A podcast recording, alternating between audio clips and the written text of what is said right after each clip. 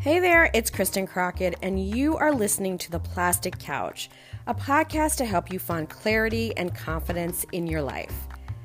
Most of us remember someone from back in the day with a couch they kept covered with plastic.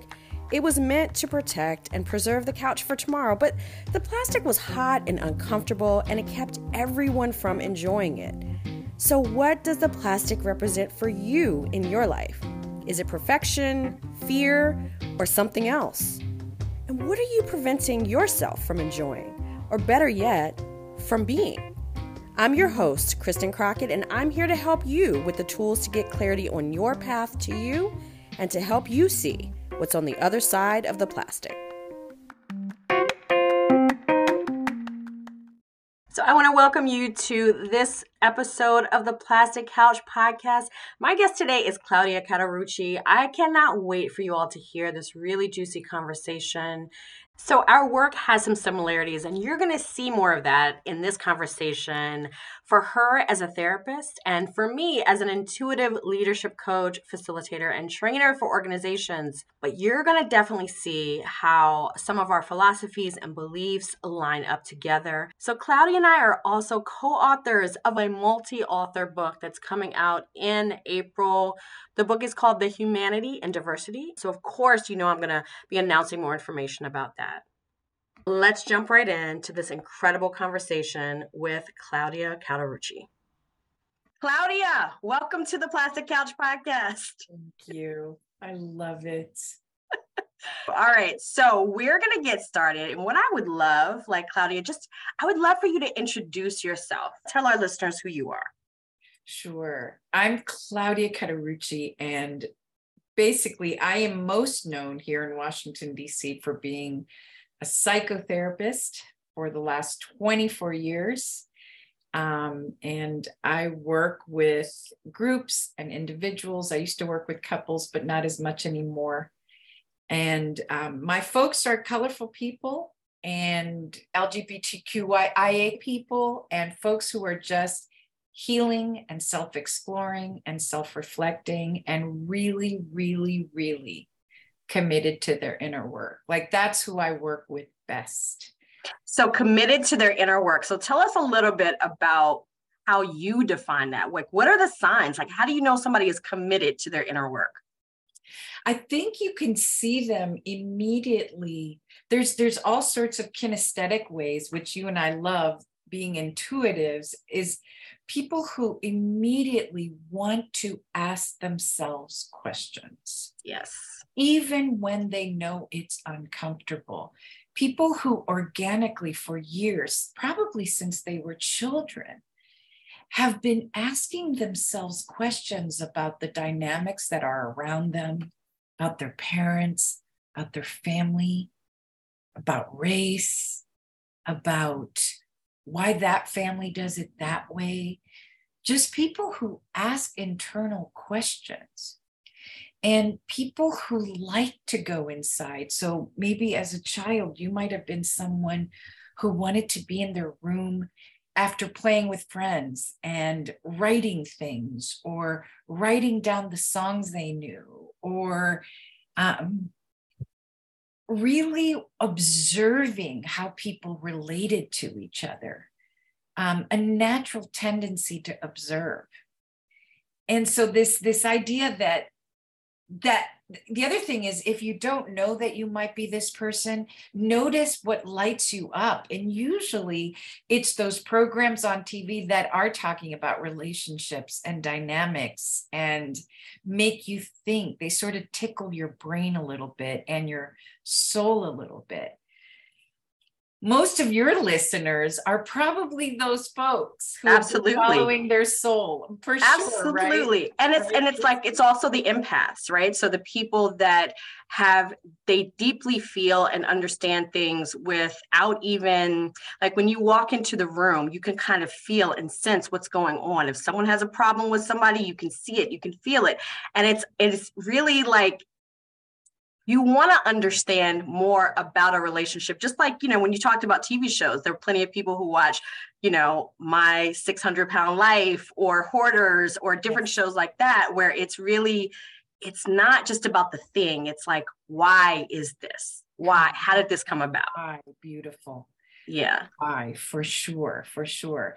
And i'm glad you mentioned empaths because you know more than anyone else that that's that's really really really one of my areas of expertise is working with the empath the the empath who's not healed but a lot the empath who is high functioning knowing themselves um, really identifying with their new way of being as an empath in the world. Yeah. So, mm-hmm. Claudia, so you definitely are a very unique therapist in terms of, um, you know, how you really approach situations. And so, I want you to just talk a little bit about how therapy evolved into dynamic meditation with some clients, or how dynamic meditation ev- evolved into therapy. Like, which came first? Sure, sure. What a good question. And just for all your folks who don't know what dynamic meditation is, is dynamic meditation is a compilation that I put together of the things that I had learned, the meditations, the clinical techniques, the strategies for self healing, literally for self healing that I learned throughout the years. And I called it the best of the best for me and I put them all together from different teachers, different therapists, different just even philosophers, spiritual teachers. So it's an amalgam, right? Dynamic meditation is an amalgam. And so I've been a spiritual seeker all my life. And in the 2000s in particular, which I think is when the planet started really like just stretching its arms in terms of exploring new ways of exploring spirituality and exploring themselves um, itself i just felt this calling kristen over and over of putting this together because I was reading a ton. I was reading Conversations with God. I was studying the Course in Miracles. I was in 12 step programs um, for myself. So I was doing meditation, Buddhist meditation, and contemplative Christianity meditation. So all of a sudden I was like, oh my gosh, this this is for everyone. It doesn't matter what tradition you come from. So I put this together, and in 2009, I literally woke up from a dream and the word dynamic. It was in big letters, the word dynamic. And dynamic means the way that I latched onto the word dynamic, which was given to me in a dream, is that I was trained psychodynamically or psychoanalytically, which is the study of the unconscious, the study of the energetic forces within us that are unconscious. And so part of my therapeutic approach is psychodynamic, which is to bring all of those unconscious forces, layers up into our conscious selves, right? So that's how I work psychotherapeutically. But dynamic also means powerful, energetic, life transforming, like you, Kristen. I think you are a dynamic person. And you're dynamic in terms of your energy, but also in terms of your calling. Yes. And so yes. I really, so that that was another thing is like going inside just makes us more dynamic individuals. So it's funny that you say that because my whole life I've always been like, so my husband, we have this joke where he'll be like, okay, give me your favorite book. Or I'll be like, oh, this is my favorite. And he's like, you cannot have 800 favorites. I'm like, yes, I can. Right. And I feel like that for my whole life, there have been so many different things that I've been interested in.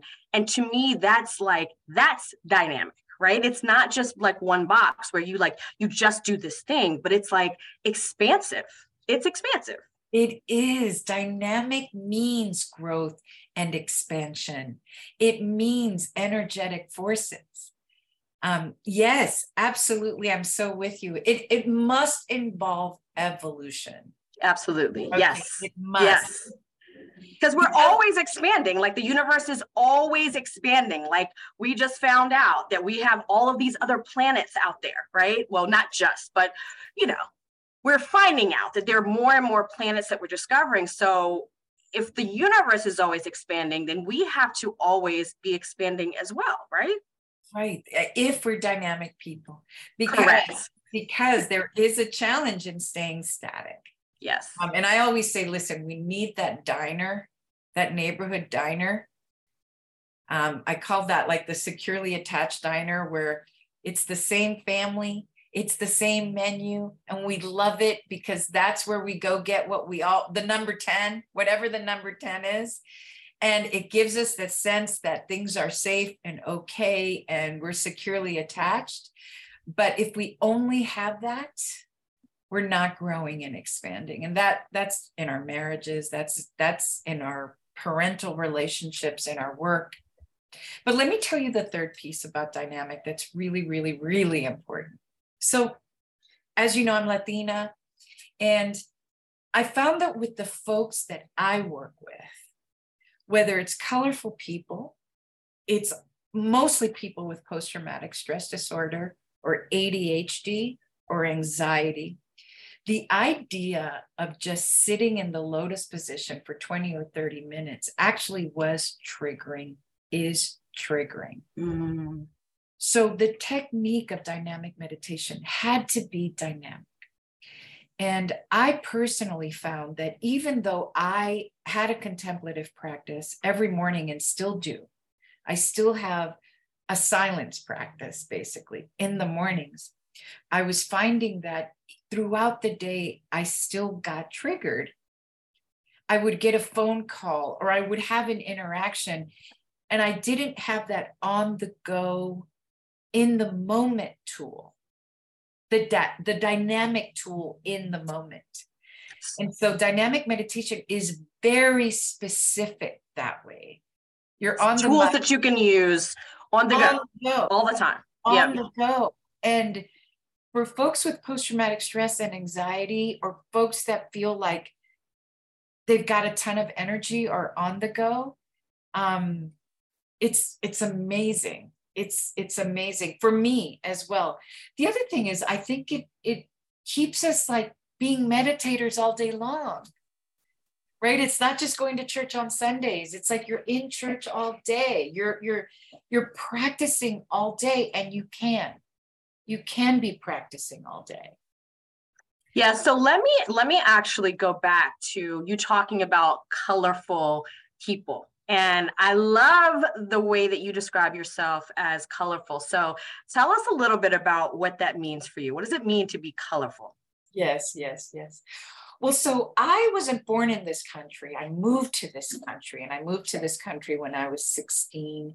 Um, and it was so confusing for me I, I, because I'd lived most of my life in Asia and Latin America. And so when I came here, there was like a ton of focus on how you self label or how you label or on your forms, how you label.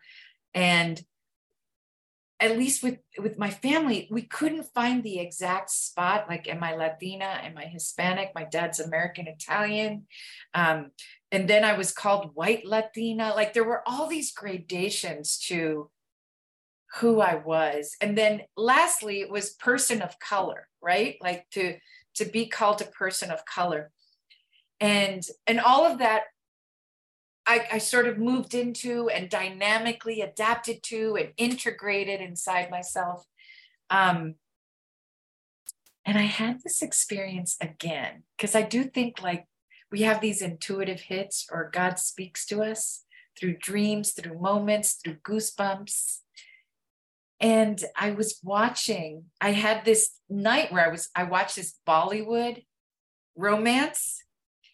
And the saris and the dancing and the colors and the gazing. And I just felt ridiculously connected. And to the dancing, to the beat, to the body exposure, to the colors, fuchsias, oranges, yellows. Yes. My like colors. you're wearing, right? Yes. Like reds, unapologetic colors.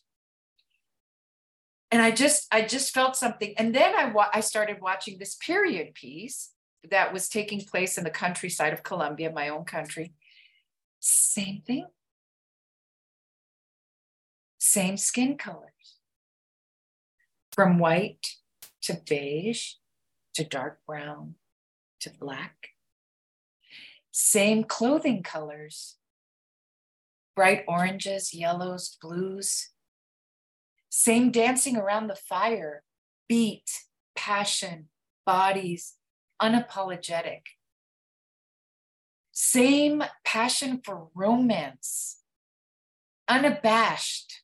I love it. I love I it. Adore you. And it occurred to me we're colorful people. Yes, yes. And it switched everything around for me. We're not just person person of color after i after colorful people came to me person of color really i felt like othered me like put me in a corner somewhere well colorful people again right kristen expanded the whole thing mm-hmm. Because it became an embodiment of expression it became how we move our bodies how we dance salsa how we dance in Bollywood, how we dance, how we express, how we touch, how we greet. Yes. Greetings are a part of it. The greetings are such a part of it, such a part of it, right? Because there's a whole, when we talk about people of color or colorful people, it is it is not the same it's not like there is a whole thing to to the hellos and the goodbyes all of that or the I don't know you on the street, but I say hello. I don't know, like the the just the I want to say formality, but it's like the ritual and respect of greeting, and that's global.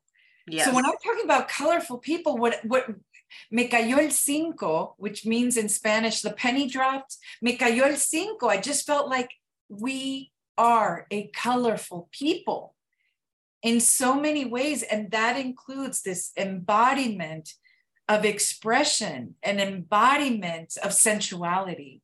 Yep. Um, and it's also super inclusive, which is one of the things you and I talk about. It's it's inclusive of the sepia rainbow, mm-hmm. of being light skinned, all the way over here light skinned, to all the way over here dark skinned the beautiful sepia rainbow that we. because it's the feeling and it's and i think it's like it gets into the nuance which is really i guess how you and i are connected is is stepping into the nuance of humanity and stepping into the nuance of all things because nothing is just what it seems. It's always there's a nuance but you can actually no matter the color of meeting someone when you vibe with them and they like are like it's it's you feel the same energy you feel the same just i don't know like the, it's the same vibration we all have stories about that. It doesn't matter you know if that person is white which country they're from you can feel it. You have this sense and that that definitely connects you. Yes it's the energetic frequency isn't it? Like if we talk about it in in sort of energetics in fact it's it's it's a way of connecting. Yes. It's yes. a way of connecting um, i remember when i first moved here it was eighth grade and i was that latina with like tight jeans and heels in the in eighth grade because that's what we did and i remember arriving to an american school and no one was dressing like that except for black people except for really wanting to dress. And so that was my connecting. That was like, oh, you get it and you want to dance because that was the other thing is sort of this connecting through dancing, through music, through the freedom of dancing, through that expression. correct. Expression. Body yep. expression. and so what you're saying is absolutely right is is how we and sometimes being in other countries is connecting to people who are american. It's like oh exactly you get, you get exactly. Me. yes absolutely. And we can definitely do that. Like through traveling there are definitely people that you meet um you know for me it's random. Like the person sitting next to me on the plane or in a cafe all over the world where you just you feel like you've known them your whole life. Like to me, that's that's my definition of colorful. It's like you you feel this connection to them, you know, in so many different like ways. really understanding what I'm saying that way in, in terms of the embodiment of expression that yes. includes our color. It includes sort of the sepia rainbow that we are on the outside. Yes, it includes that. But I think you're really understanding that it is a form of expressing oneself because lit, I feel that with fashion, right? I feel that with our, our, and fashion just being the art that we wear, the art that we wear. Um, and that includes people in the LGBTQIA community. It includes how we want to express ourselves in the world. Yeah. Does that make sense? Does that make sense?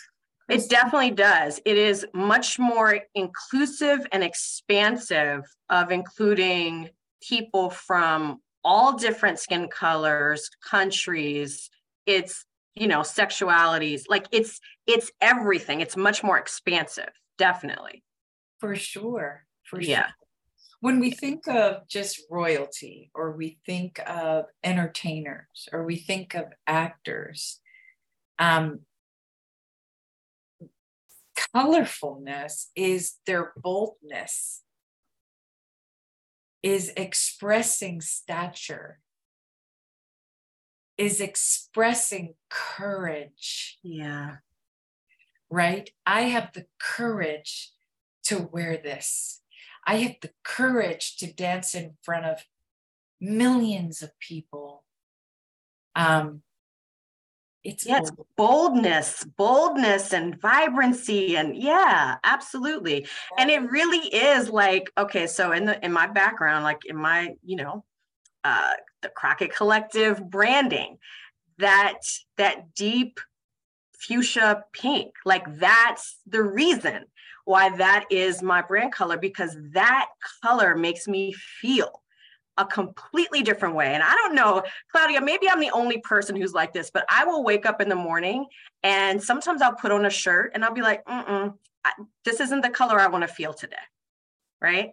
And put on something else that makes me like it matches how I feel, you know, much more vibrant or, you know, or colorful. So I, yeah. I definitely feel you embody that. Absolutely. Um, with sort of the earrings that you choose and the colors that you choose yes. you express and and there's a sense of um there is this sense of alignment for you. Like you are being intentional and particular about how you're expressing yourself because i do include fashion in this. Yes absolutely. Fashion, fashion um how, what we wear on our bodies is a form of being colorful and expressive. Yeah. Uh, across the globe, across yeah. history. Yeah. Uh, right? Yeah. This is, and it's humanity, like what you and I've been talking about a lot. Like it, it's, it's human. Uh, right. And it gets at the heart of a feeling of how we feel when we are around colorful people, you know? Yeah, I love it. I love it. Oh, good. I'm glad. I'm glad, and I I really appreciate that you understand the the the soul behind it. Yeah. So I do. I I identify as a colorful person. I love it. Yeah, I love it. So so Claudia, you know, pandemic past few years, there are. I'm sure that your uh, your client roster, shall we say, boosted itself a lot um, from what people really needed.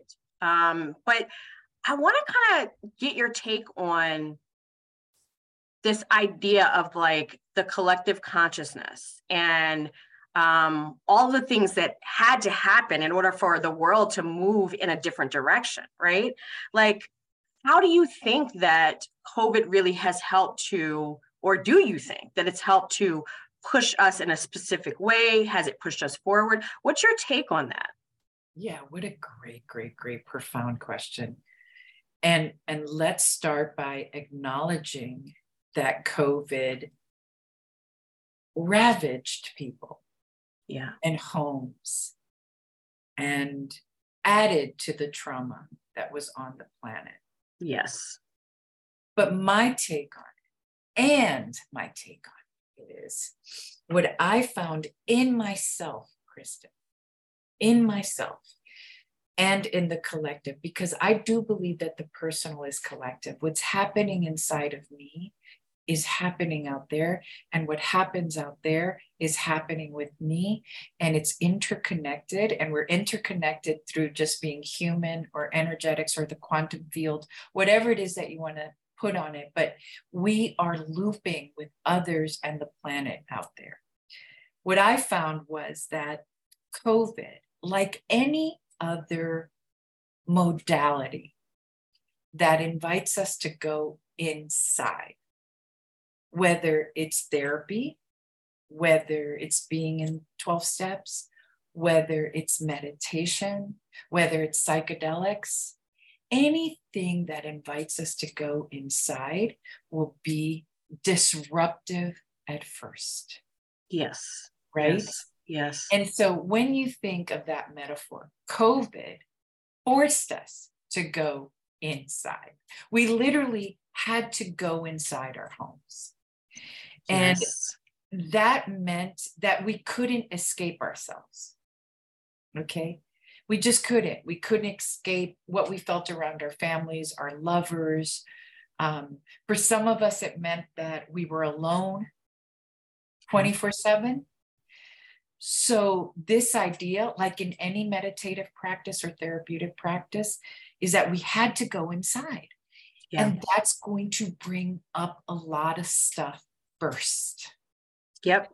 Because there's so many there's so many people that were escaping like work is definitely an escape for a lot of people. Like the act of leaving outside, you know, your home to go to work can be an escape. Um and you know so like you said but then there were people who couldn't go anywhere where you're either trapped around your entire family right or you know your spouse or who you're dating or you are isolated from everybody yeah everyone had to metaphorically and concretely go inside. And so, what I found, and in myself, I found this, it reactivated childhood trauma. Yes, yes. So, if you felt unprotected as a child, it showed up. Yeah.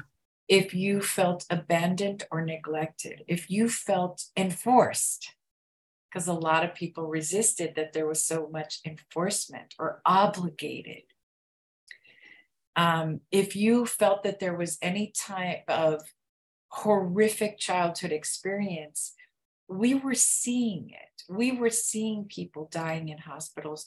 We saw George Floyd.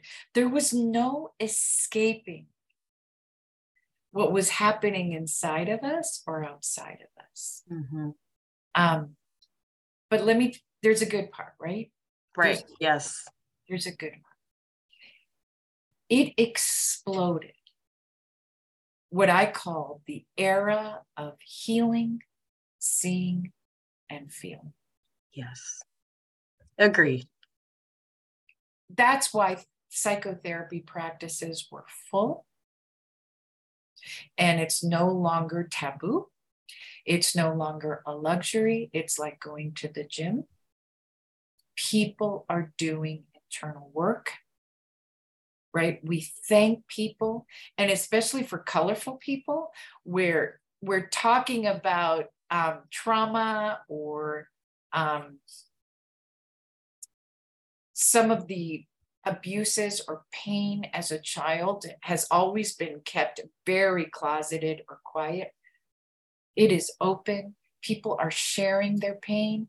People are converging and communing it has been an explosive time of healing, and that's continuing. So, words like trauma and post traumatic stress and meditation and psychedelic psychotherapy, all of that is happening now.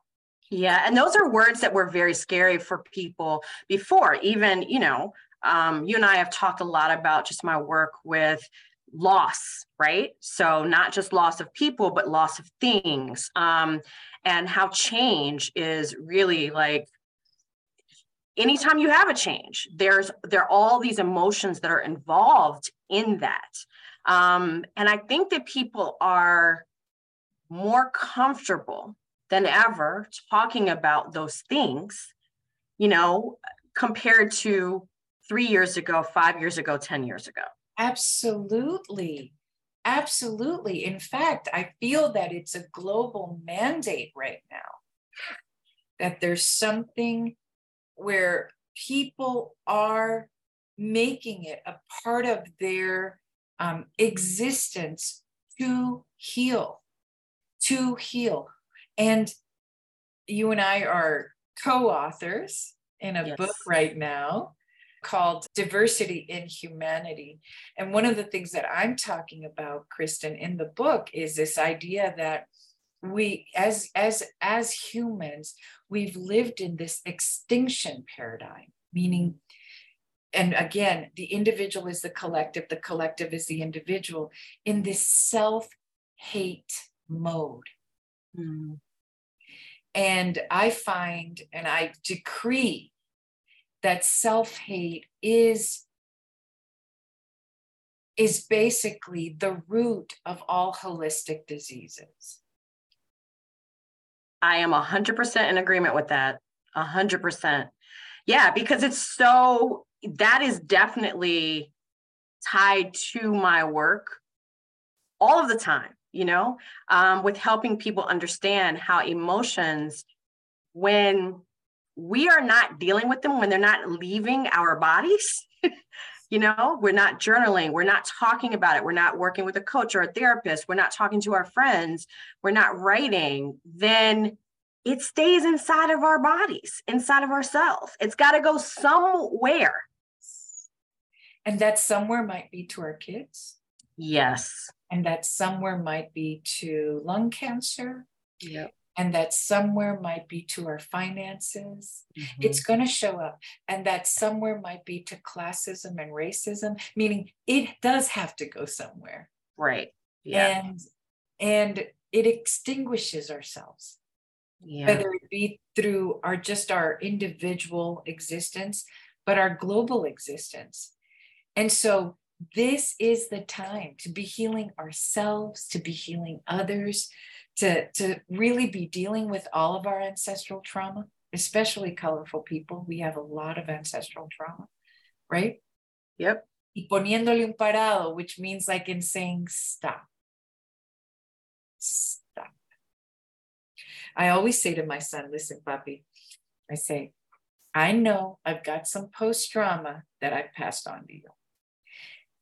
And we're just going to stay in conversation about it and you're going to notice it and i'm going to notice it because the more we're talking about it it doesn't mean that i haven't passed it on. It means that we are staying in the conversation about it to transmute it and transform it. Yeah we're leaving it open just in case just in case we can talk about it. Yeah absolutely. Yeah because there is such a you know there's such a difference in a lot of my friends and my parents and my friends' parents in terms of what they felt comfortable even talking about, just the opening the door for a discussion versus parents now. And, you know, I, I do hear some people saying, like, oh, you know, kids nowadays, they're so soft, they're this, they're, I'm like, you all have no idea how powerful this new generation of children actually are because they are really so super in tune with their emotions. Also because of social media the connection of being able to see things on instagram and tiktok and you know all of these different and facebook like all of these different things and experiences where they have they instantly can travel to another country versus when we were growing up it was like we had to travel to another country to get that experience of what that person felt or what it was like. So they are much more connected and in a way that, you know, our parents were very disconnected from themselves, you know? So beautiful. And you, um, Kristen, who, who you work a lot with um, sort of EQ, right? Yes. Yep. Right? So the the kids today and and allowing healing. So even if you're not a kid, for your listeners, even if you're not a kid today, thanks to neuroplasticity, sort of the ability to still grow and change our, our mind and change the way we think. The kids today have such high EQ and high IQ. It's it's a convergence of that. Yes. Actually, the high functioning empath is through the roof, like you, like you, has high IQ and high EQ. There's an integration of, of being intellectually alive, but also emotionally in tune and attuned. Yeah. Yeah, um, yeah. Which is what makes them so powerful, which is what you're describing. Absolutely. Yeah. And I like that that that phrase of alive. I'm gonna merge what you just said and say emotionally alive, right? Because um, that's the thing is like, can I, do I know what I'm feeling? You know, and then do I want to know where it comes from? So a lot of my work is always around the root cause of things. Where is it? Where did it stem from? So that we can then work on that instead of our whole entire society of just fixing or just treating the symptom and not like where it came from. Untying it at the root. Yes, untying it and also like freeing it, right? Freeing it. Understanding where it came from and you making that that choice to actually you know, how are you going to deal with it? Are you going to let it sit there, you know, and just say, "Okay, it's there." Are you going to actually, you know, look at what it also is impacting?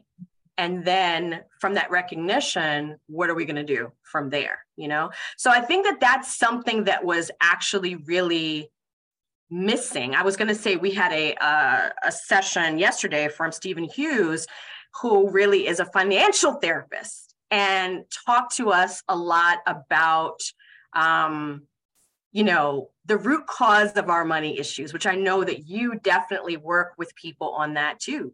The the shame the guilt all of that and how you know i think for you and i claudia i can probably speak for both of us and say like everything is interconnected to our experiences right? Absolutely. I mean we're believers in that. We're believers in that. Yeah. that energetically that through osmosis it is all it, we are interconnected as humans but also how one thing people don't think that our emotions impact our finances right so you know and i hold this belief that if we're leaking financially because it certainly happened for me when i have leaked the most financially is when i have felt the most alone mm, mm. Hmm. Because there's something about the metaphor, the energy of money. Yes. That, that gives us the ingredients. And really, I want to talk about the metaphor the ingredients of feeling securely attached, safe, able to explore, right? Because when we have money, we're able to explore, we're able to take risks because we're safe enough. And, yeah. and let me bring that around when you said that people are like kids today are soft. I wrote, I wrote down here soft and safe. Correct. Yeah. Because there there is something, and, and for anyone who's saying that, it's like, listen, when you find a lover or a best friend or a therapist where you can start telling them how you feel, how afraid you are, how irritated you are, how um, in love you are, how gleeful you are, because it's those feelings too, how excited. Um, you're safe. Yeah. So yep. there's a safety happening, and there's a, I know it feels like the world is more dangerous. It's not. There's actually ways that the world is safer than it's ever been. Mm-hmm. And that's why there's this explosive healing movement. Yeah. And you know what's interesting when you talk about safety? Some of the things that my kids have talked to me about, I have to admit that inside I am like, oh my God. oh my God. Those moments, you're like, okay. I am like, I could have never talked to my parents about this, right? So I say that's that's the internal emotion, but externally, I'm like, okay, all right, let's let's talk about it. Let's, you know, because I think that that also does lend itself to the safety that kids now are talking about things that they never talked about that we we wouldn't even think about talking about with our parents and i and i love the emotional safety for the kids nowadays that they can discuss it whether it's with us or with friends or you know like that they they feel comfortable in talking about it. And i will listen i will never forget when i was babysitting and i had so I, I, the kids were two and six and they were so so i you know that's when i started babysitting and i kind of babysat with them for for years and one day uh they just randomly the son randomly asked me what happens if you have to if you're having sex and you have to go to the bathroom so I had to question. You know, I didn't react. I just explained it to him and we kind of moved on. And then I talked to his mom about it. And she said to me, like, I'm super excited that they felt safe enough to ask you that. So I think that safety, like how we provide safety for people, is something that has changed because before it was about like, am I giving you, like, am I providing housing for you? Am I going to work every day? Is there food on the table?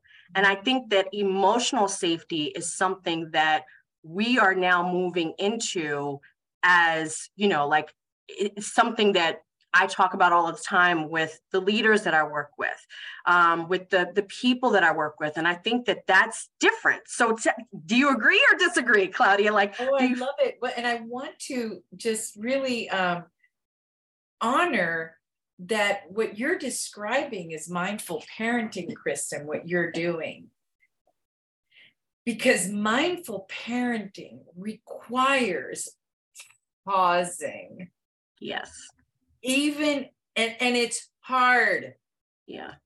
Even in the moment where you're like, okay, I'm going to pause and just because immediately you've got to look at what the moment is, right? What's happening mindfully in the moment. And so I remember an ex- so many examples in my life with my son, but I remember once he had exactly like how you had. He had his earphones on and he's like, "Mom, I love this song," right? He put one in in my ear and he had the other one. And it had so many curse words. So like it was like the beat was super violent. And I remember having having this wave of like, why I didn't say it. Why are you listening to this? Right. And all of a sudden I expanded into mindfulness and I noticed us both connected and that he felt safe enough to be like, this is what I'm into. Right. Yeah. And in the moment, I knew now, right? This is what he's into. Remember what we were in push, push in the bush. I remember my mom was horrified when I when we when I was dancing to push, push in the bush. But same idea, right? Giving it a lot of space. Mm-hmm. And so I I really want to honor that that it's obvious that kids or your kids feel that around you this mindful parenting, this like, let me notice the moment versus actually what's being asked or talked about or said, like holding the moment as more sacred than the actual yeah and it's not easy. No, it's, it is not easy. Sometimes hard. I am literally screaming inside, like, oh my God, I cannot believe that I'm having this conversation. For sure. So this whole idea of safety and whole, but that's where mindfulness or meditation or knowing yourself or having the ability, and this is for your leaders, this is for your listeners, it's this idea of I'm pausing before I'm reacting. Yeah. Yep. To anyone, to my employee, to my kid, to my husband, to the person on the bus. Right? Do I have the wherewithal to not have my emotions um, spew? And so when people are like, why, why get in touch with your emotions? It's because you become someone who has emotional wherewithal and therefore the ability to connect with others. Exactly. I mean, we keep coming back to the same thing, right, Kristen? The ability to say, I get what you're feeling. Right. Yeah. Yeah. And it's like, so for you, this is a tool of dynamic meditation, pausing. And for me, I call it emotional intelligence, like understanding how your emotions are impacting you or others. But it essentially is the same. It looks the same and it and it impacts people the same, where it is this ability to pause, to say, okay, what just happened? How am I feeling? Labeling the emotion, and then thinking before you actually act, or even thinking about the why. Why do I feel this way? Absolutely. Well, I would say that any pausing, any mindfulness, any self exploration and self healing um, increases and improves emotional intelligence. Yes. Yep. Absolutely. Here, the yep. more internal work you do, which brings us back to the beginning of our, our of our podcast or what your podcast is it makes us more emotionally aware all around. And as we know, when you and I talk about leadership, um, that's what corporations, that's what organizations, after COVID, high emotional intelligence is top of yeah. what people are requiring. Yeah. Um, not just high IQ, the ability to feel a room, the ability to feel your team, um, the ability to feel what the dynamics that are happening.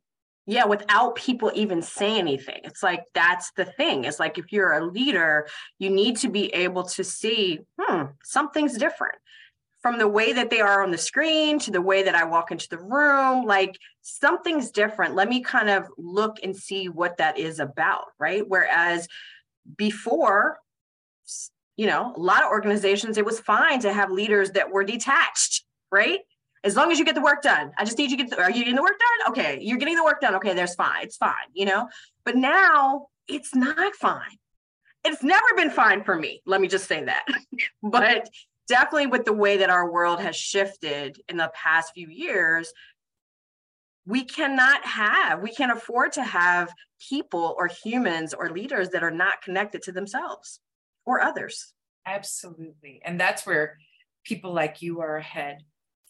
And that's why I call it an era of healing, seeing, and feeling, because I think part of part of the zeitgeist is that people are identi- men are identifying with their emotions colorful people are identifying their emotions we're teaching our children because our emotions are a messaging system. They're there for a reason. They're there to tell us something's right, something's wrong.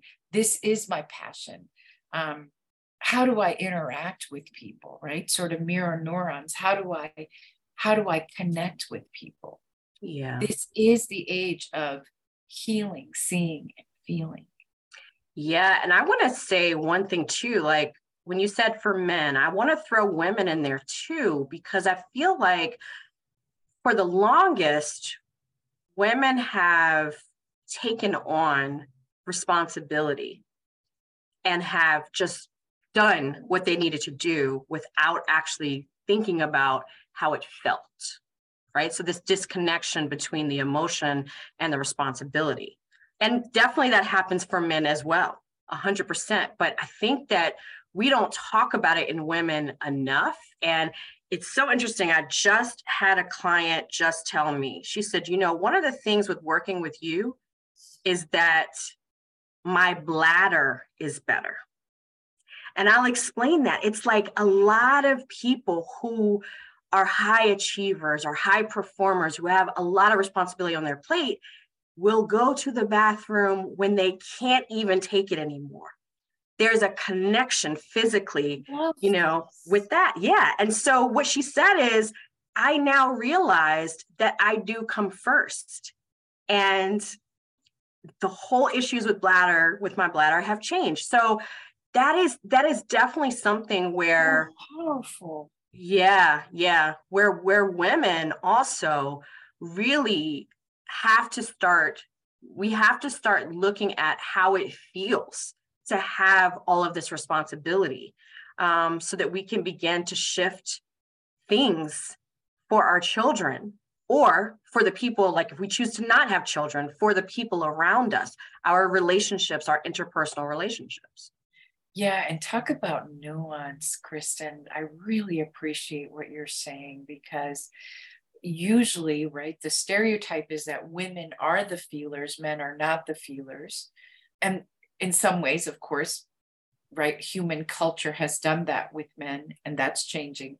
But this this is way more nuanced for women who are feelers, which is there are but the feelings are left aside or pushed aside in Correct. order to take care of other people's feelings. Right. Because it's like, if no, who's going to do it? If I don't do it, who's going to do it? Right. So it's like you take care of other people's feelings, you absorb all of that, you do the work. And then it's like, where do your feelings come out? And you don't even go to the bathroom. You don't even go to the bathroom, or you wait until you just can't even take it any, anymore. Yeah. Yeah. Yes. Oh, I love that. Because it's not taking care of the self, right? It's not putting yourself first. It is like literally a physical manifestation of putting yourself last in everything. Yeah, I talk a lot about um, putting yourself in the equation. Um, and I always say I'm really terrible at math, but there are some math concepts that give a great image. I knew we were connected. terrible. I'm terrible. But I teach math all the time when I'm trying to teach metaphor, which is like one plus zero is one. Like if you're the zero in the equation, it'll always be the other person. One plus one is two. And put yourself in the equation, right? Which is hard. That's a practice. Yes. Putting yes. yourself in the equation. I count. I matter. My feelings matter my urge matters. Mm-hmm. My passion matters. What lights me up matters. So, this is the end of part one with Claudia Cauterucci. We are actually finishing it in part two. We're continuing to talk and have this fascinating conversation that leads into putting yourself first. But how did we begin this existence of putting people first before us. So, we're talking about all of that and more. So, make sure that you check out part two. I want to take my time out to thank all of you, especially the people who took their time to leave a review for the Plastic Couch podcast. I am so appreciative of you listening, of you sharing, of you leaving reviews. Thank you, thank you, thank you. And we will see you in part two of this episode on the Plastic Couch podcast.